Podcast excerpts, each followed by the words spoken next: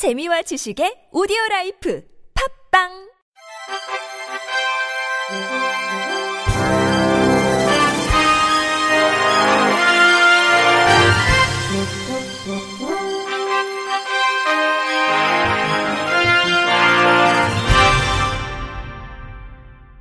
청취자 여러분 안녕하십니까? 6월 12일 화요일 KBS 뉴스입니다. 앞으로는 시각장애인들의 정보 접근성 향상을 위해 국가적인 행사를 개최할 때 점자와 인쇄물 접근성 바코드를 모두 삽입한 자료가 제공됩니다. 보건복지부는 이 같은 내용을 담고 있는 장애인 복지법이 오늘 국무회의에서 의결돼 오는 20일부터 시행된다고 밝혔습니다. 인쇄물 접근성 바코드는 글을 보거나 읽기 어려운 시각장애인들을 위한 것으로 2차원 바코드를 이용해 텍스트 정보를 바코드에 저장한 뒤 스마트폰 어플이나 인쇄물 음성 변환 출력기를 통해 음성으로 바꿔들을 수 있는 방법입니다. 실로암 시각장애인 복지관은 오는 16일에 제5회 시각장애인 가족 한마음 축제를 개최합니다.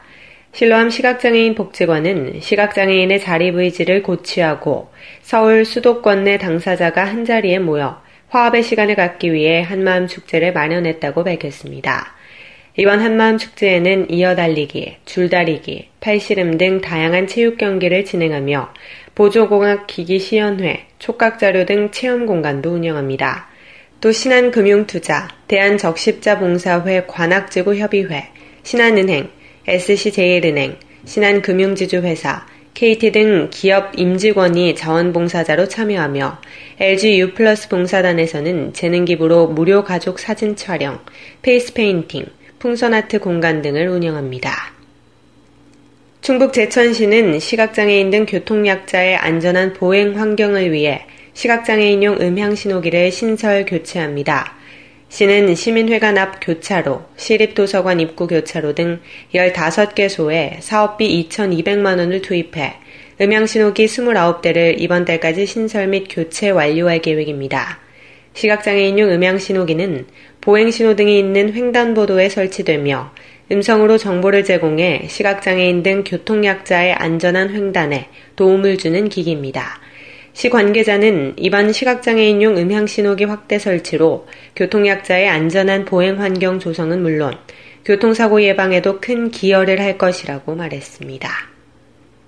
인천도시공사는 인천 시각장애인 복지관과 연계해 야외 활동에 접근성이 어려운 관내 시각장애인 25명을 대상으로 봉사자들과 함께 곤지암 화담숲 체험 활동을 지원했다고 밝혔습니다.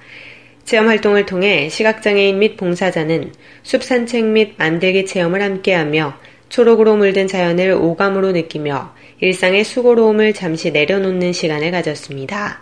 봉사활동에 참여한 공사 직원은 시각적 제약이 있는 대상자분들을 위해 여름으로 변해가는 숲의 모습을 자세하게 설명해 드리려고 노력했다며 어려움을 잘 극복하시고 작은 것에 행복해 하시는 모습을 보며 많은 것을 느끼고 배워간다고 말했습니다. 한편 공사는 오는 9월 가을을 맞아 남동 장애인 복지관과 함께 재가장애인 대상 야외 체험 활동을 지원하며 상호 이해와 교류를 통해 관내 장애인의 권익 증진을 위해 동행할 예정입니다. 충남 서산시는 장애인과 거동이 불편한 노약자 및 임산부 등의 편의를 위한 도움배를 설치했다고 밝혔습니다. 시는 도움배를 시청사 내 종합민원실 입구, 장애인용 화장실, 무인 민원 발급 창구, 전자 민원 전용 창구 등에 설치했습니다. 이에 따라 장애인, 노약자, 임산부 등이 도움배를 누르면 시 민원봉사과 직원이 나와 이들을 돕게 됩니다. 이와 함께 휠체어에 탄 장애인을 위해 민원 서류 작성대를 앉아서 사용할 수 있도록 했으며 장애인 등이 민원 서류 발급 시 우선 처리해주는 아름다운 배려 창구도 운영하고 있습니다. 김민환 서산시 민원 봉사과장은 시민들의 민원 업무에 불편함이 없도록 세세한 부분까지 개선하겠다며 도움이 필요한 사회적 약자를 배려하는 맞춤형 민원 서비스를 실천할 수 있도록 더욱 노력하겠다고 말했습니다. 경기도 부천시가 부천시 장애인 복지 종합계획 수립 연구 용역 제안서를 오는 6월 22일 접수받습니다. 과업 내용은 장애인 정책의 기본 방향 수립을 위한 재가장애인 및 장애인 복지 서비스 이용자 실태 및 욕구 조사, 장애인 복지 향상을 위한 제도 개선, 장애인 특수교육 및 고용 촉진 강화를 위한 사항, 장애인 권익 보호와 사회 참여 강화를 위한 사항, 장애인 시책의 수립 시행, 그 밖에 장애인 복지 증진에 필요한 사항 등입니다. 용역 기간은 착수일로부터 6개월이며 용역 금액은 부가세 포함 6천만 원입니다. 입찰 및 계약 방법은 지방자치단체를 당사자로 하는 계약에 관한 법률 시행령 제43조 및 지방자치단체 입찰 시 낙찰자 결정 기준에 의한 전자입찰로 진행합니다. 입찰 참가는 정부 출연 연구기관 등의 설립, 운영 및 육성에 관한 법률, 또는 지방자치단체 출연 연구원의 설립 및 운영에 관한 법률에 의해 설립된 연구기관, 고등교육법 제2조에 의한 관련 학과가 있는 대학교 등 교육기관, 민법 제32조에 의해 설립 허가된 학술 연구기관 중 하나에 해당하는 업체에서 할 수 있습니다. 단 지방자치단체를 당사자로 하는 계약에 관한 법률 시행령에 따른 입찰 참가 자격을 갖춰야 합니다. 입찰 참가 등록 및 제안서 제출은 22일 오전 9시부터 오후 6시까지 부천시 장애인 복지과로 방문해서 할 수 있습니다. 6.13 지방선거를 맞아 발달장애인과 느린 학습자에게 선거의 중요성을 알리는 책이 나왔습니다. 벨딩 땅 다람쥐, 마을의 영웅은 선거의 중요성을 쉽고 흥미롭게 알리기 위해 만든 창작 도서입니다. 이 책은 발달장애인과 느린 학습자들이 스스로 이해할 수 있는 문장과 어휘, 디자인적 요소를 넣어 제작했습니다. 책에 등장하는 벨딩 땅 다람쥐는 무리 생활을 하는 동물로 포식자가 나타나면 소리를 질러 무리를 보호하는 리더를 둡니다.